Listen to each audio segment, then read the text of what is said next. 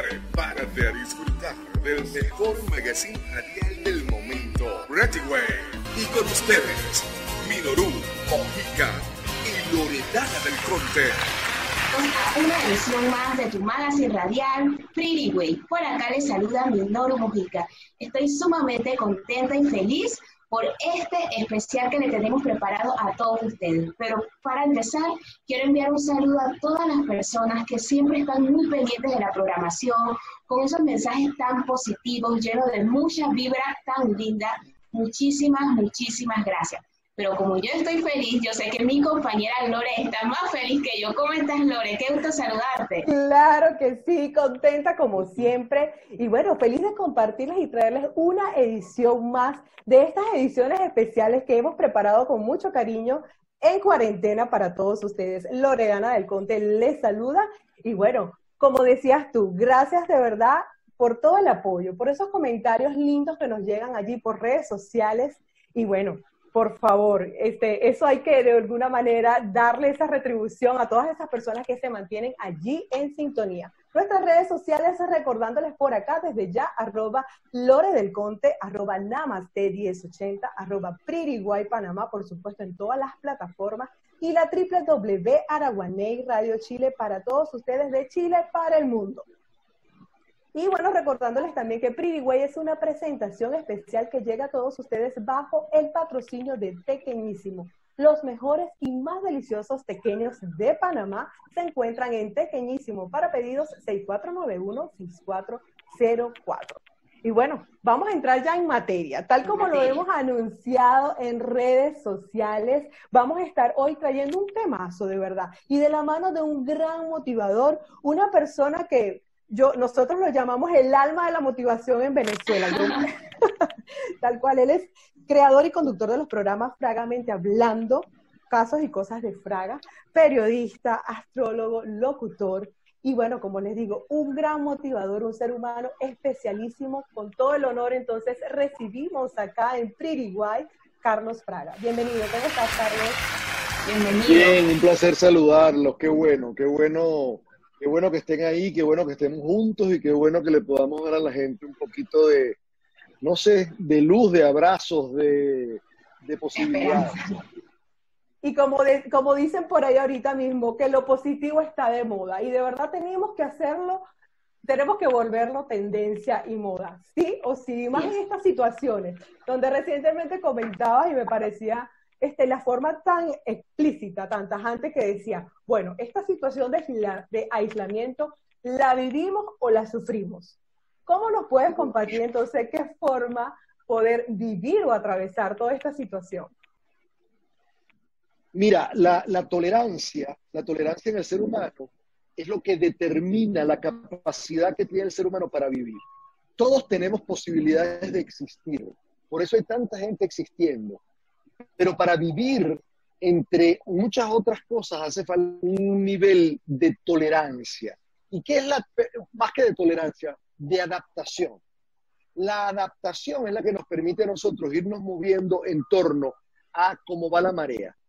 Porque, de alguna manera, la adaptación es la que hace, la que hace posible que nosotros podamos tener todas las demás virtudes, todo lo que tiene que ver con... el aguante, la, la, la, la buena actitud, el positivismo, todo lo da la posibilidad de la adaptación. Pero la adaptación se parte de, de una decisión, porque las decisiones son las que definen al ser humano. Y la decisión siempre está entre cualquier cosa que suceda. Pero en esta pandemia, podemos aplicarse a la pandemia, es esto que está sucediendo. ¿Lo vas a vivir o lo vas a sufrir? Si lo vas a sufrir, bueno... tendrás la gente adecuada que te aguante, tendrás la gente adecuada a quien, a quien le perjudiques y le toxifiques la vida, y dale que te pego, eso es una bajada, eso es una bajada sin fin. Ahora, si la vas a vivir, vas entonces a vivirla. Entonces, vivirla implica que primero seas amable contigo, que además todo eso que vayas sintiendo y que vayas viniendo a ti, sea, le des la validez suficiente, que te permitas observar para experimentar el único encuentro que esta cultura que pasó no nos regaló, que es el encuentro con el único ser con que vas a estar hasta tu último respiro, que eres tú.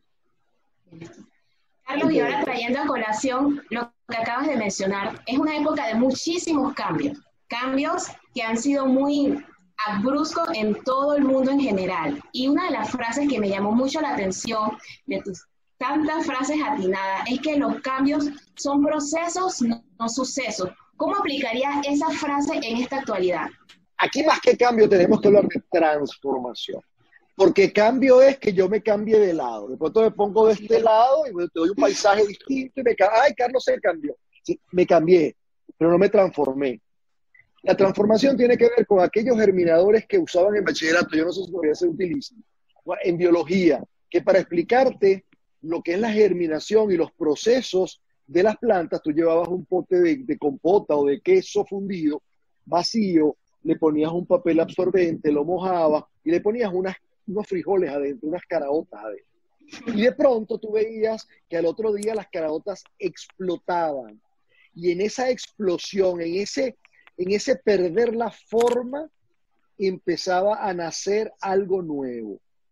Pero hay que perder la forma. Y la gente no le gusta perder la forma. La gente quiere cosas que le garantice. Y la vida no garantiza nada. La vida lo único que te garantiza es la muerte. En la vida no hay nada garantizado.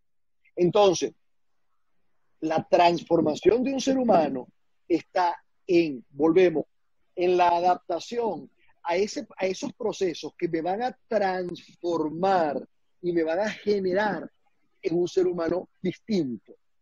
A, amén, que mejor, pero distinto. Entonces, yo creo que todo esto nos está transformando. Nuestra mirada a lo, a lo que viene ahora, porque esta entrevista va a salir a pocos días de que nos, nos empiecen a soltar. Cuando nos empiecen a soltar otra vez a la calle, vamos a experimentar entonces otra vez todo lo que es la desestructuración, porque todo el mundo ahora quiere estar en cuarentena, porque ya nos adaptamos. Ya nos adaptamos a cuarentena, todo el mundo quiere levantar la hora que quiere, todo el mundo quiere hacer lo que quiere. Ahora nos van a empezar a permitir ir a los trabajos, ir a los colegios, ir a esto. Y ahora viene otro duelo. Y es, todos esos duelos desestructuradores son espacios de transformación. O te permites transformarte sintiéndote mal a veces, pero asumiendo, responsabilizándote, con tristeza otras, responsabilizándote, con hastío otras, responsabilizándote, o lo sufres. Ay, no puede ser, pero ¿por qué no tuvo que pasar esto? Esto es una tragedia horrible. Acabaron con todo mi trabajo. Bueno, ya eso es otra historia. Pero cada quien decide cómo vivirlo. Los seres humanos somos producto de nuestras decisiones, siempre. Así es. Bueno, hablando de decisiones, recientemente contabas también que es como ha, ha habido un formato en las personas de, ta, de estar tomando decisiones en esta temporada. Han habido casos de divorcio, peleas, violencia doméstica. ¿Qué le dices a esas personas que están tomando decisiones tan abruptas, tan desaforadas en estos momentos?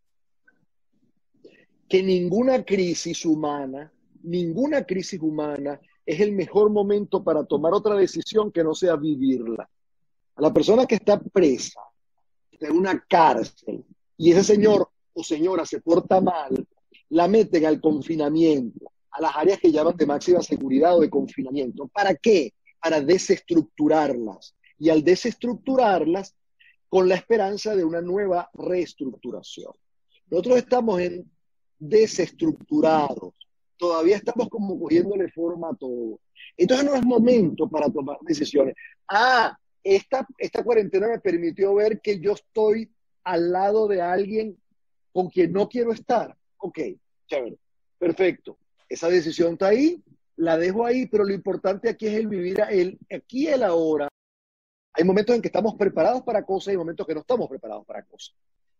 Es decir, si tú le pides a alguien una foto, imagínate tú que tuvieras un actor o una actriz o una cantante o alguien famosísimo que, estuviera, que, que tú adoraras y de pronto lo vieras enterrando a su madre en un cementerio. Entonces tú llegaras de esa frisca o de esa frisco y vamos, ay, voy a pedirle un selfie, una foto, una foto conmigo. Y lo agarras llorando frente a la urna de su madre. Pero lo más pro, bueno, yo no sé lo que soy capaz, pero bueno, cualquiera, cualquiera podría hacerte una cosa. ¿Por qué? Porque no es el momento. Esa persona no está en el momento de tomarse una foto contigo. Solo tu locura, solo tu falta de tino, solo tu, tu inadecuación profunda, que la debes tener en todas las áreas de la vida hace que tú pienses que esa persona te va a dar una foto. Igualmente es una decisión. Es decir, tu problema de divorciarte, de sacar a tus hermanos, hermanos que te están chuleando en la casa, que todas esas decisiones son para cuando esto cese.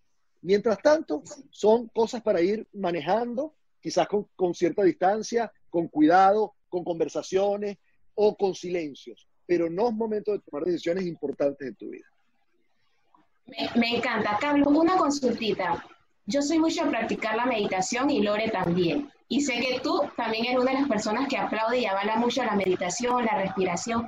¿Qué técnicas o qué cosas podemos realizar para mantenernos en esa estabilidad necesaria en estos tiempos? ¿Qué nos puedas recomendar?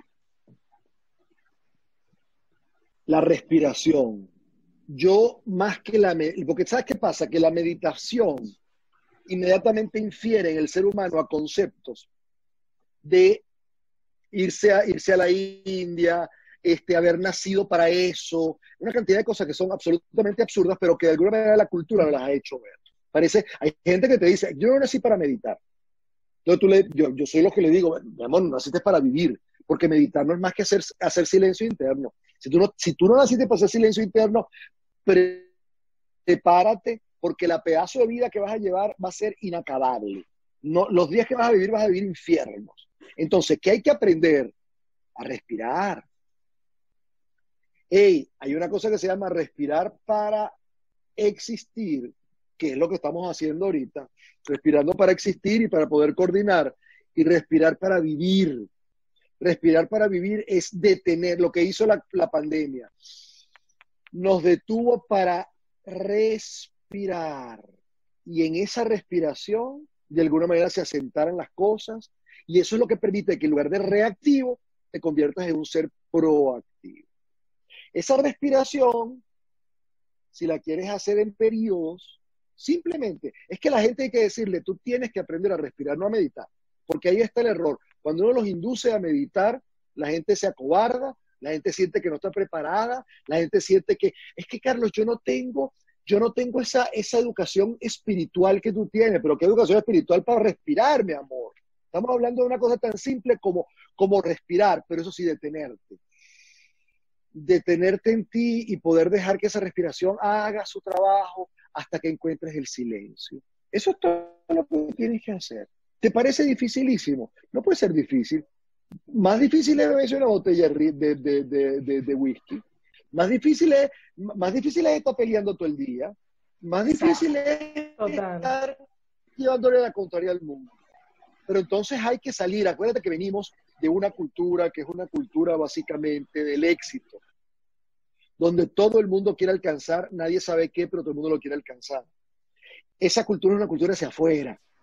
Es una cultura que te demuestra, es una cultura que le muestra al, al mundo, mira mi carro, mira mi casa, mira mi, mira mi, mi, mi jardín, mira mi club, mira mis títulos. Es una cultura vacía totalmente. Y ahora nos están, estamos entrando en una nueva cultura donde pasamos del éxito al cuidado, donde lo importante no es los títulos que tú tengas, que me parecen maravillosos, y la casa que tú tengas que me parece extraordinaria, y, la, y todo eso es maravilloso, pero eso no es lo importante. Porque hoy en día, por ejemplo, se lo digo a los comunicadores sociales donde doy clases, hey, el problema de hoy es que la gente no necesita que la convenza, tú puedes hablar muy bien, tú puedes de, eh, leerte las revistas, tú puedes todo, eso no sirve absolutamente para nada, ni va a lograr nada en nadie, la gente lo que necesita es que la conmuevas, y tú solo puedes conmover cuando tu vida se ha hecho sangre en ti. Entonces, cuando le quieres hablar a un hijo es totalmente distinto a que lo convenzas como nos convencieron a nosotros, porque nuestros padres fueron criados por otros que tampoco sabían nada, y a los otros que nos quedaron a nosotros que fue convenciendo, y ahora, ahora le toca que estos nuevos chamos, por, por eso los, los sentimos tan difíciles, estos chamos están buscando que, los, que, los, que de verdad los conmueva, que les dé un ejemplo, que, con tu, que tu ejemplo edifique. Ah, no, pero somos incoherentes. Es facilito oír en cualquier supermercado una mamá diciéndole a un niño, ¡pero cállate! Pero tú dices, ¿pero cómo tú estás diciendo eso, mi amor? Escúchame. Entonces, venimos, con, venimos, venimos muy mal formados culturalmente. Y esta, esta, este apago, este frenazo de pronto nos puso in situ de, epa, tenemos que tomar ahora decisiones importantes en la vida, porque el mundo cambió. Perdón, el mundo no cambió, el mundo sigue siendo el mismo. Cambió la mirada del mundo, nuestra manera de mirar el mundo. Eh, los pájaros que vienen para, para este jardín son los mismos pájaros de toda la vida, pero yo los empecé a ver hace tiempo distinto, porque este frenazo ya no me hace ver la vida hacia afuera, me hace ver la vida para adentro. Esa es la idea. Eso se llama aprovechar y sacarle partido a una vivencia que te tocó. Porque si tú me dices que te cambias de país y no pasas por esto, bueno, dale. No, no, no, no. Esto me pasó. Esto es una vivencia que tenemos que vivir todos. ¿Cómo empezar? Respira. Pon tu celular, pon tu, tu, tu reloj, tu celular, pon una alarma cada hora y media que suene. ¿Y que saca hora y media? Donde esté. ¿Qué tiempo tomé? Tres segundos. Eso es todo lo que tienes que hacer. Pero va a haber un momento en que te empiezas a sentir tan distinto que vas a buscar que ese tiempo se alargue. Ahí empiezas entonces jornadas de meditación, que son las mismas que te estoy diciendo. No necesitas incienso, no necesitas eh, música, no necesitas absolutamente nada. Yo soy, yo soy anti cualquier estímulo afuera, porque la idea es que un, un, una persona que ame la vida y que medite puede meditar en medio de un mercado. No hay problema. Esa es la actitud.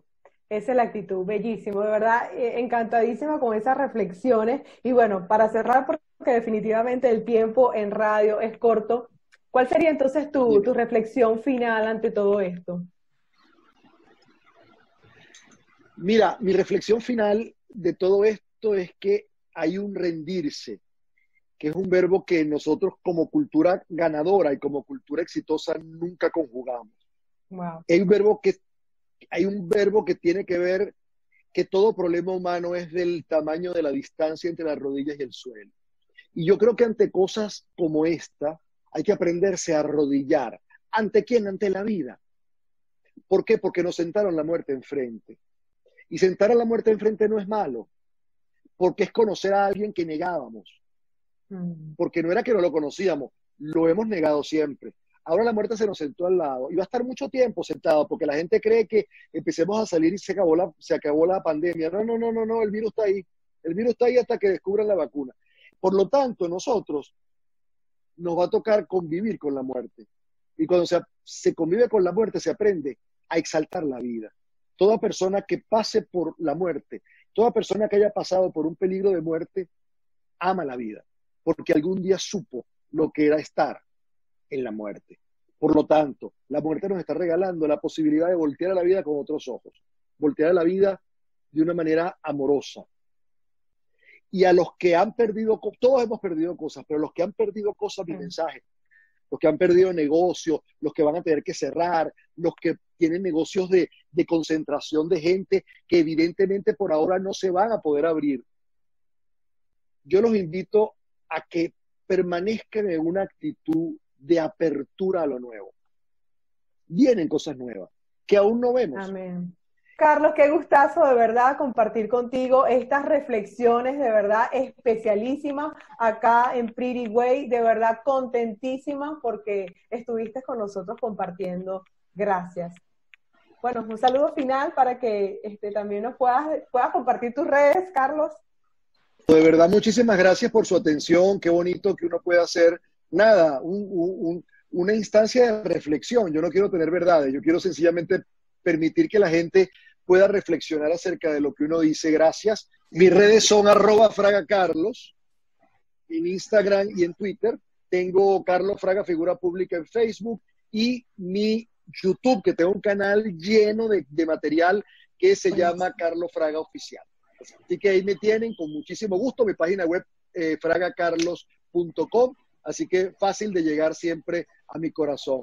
Las quiero mucho, Dios las bendiga, cuídense mucho, manténganse a salvo. Más que encerrados, estamos a salvo. Gracias. Se le quiere bien, se le quiere siempre a usted. Hasta Muchísimas. la próxima sonrisa. Muchísimas gracias, Carlos. Y bueno, yo para finalizar quiero mencionar una frasecita que dice de Carlos: la vida no está para triunfarla, sino para vivirla. Así es que gracias por su atención y nos vemos en una próxima edición de Pretty Way. Chao, chao, cuídense. Chao, chao, gracias.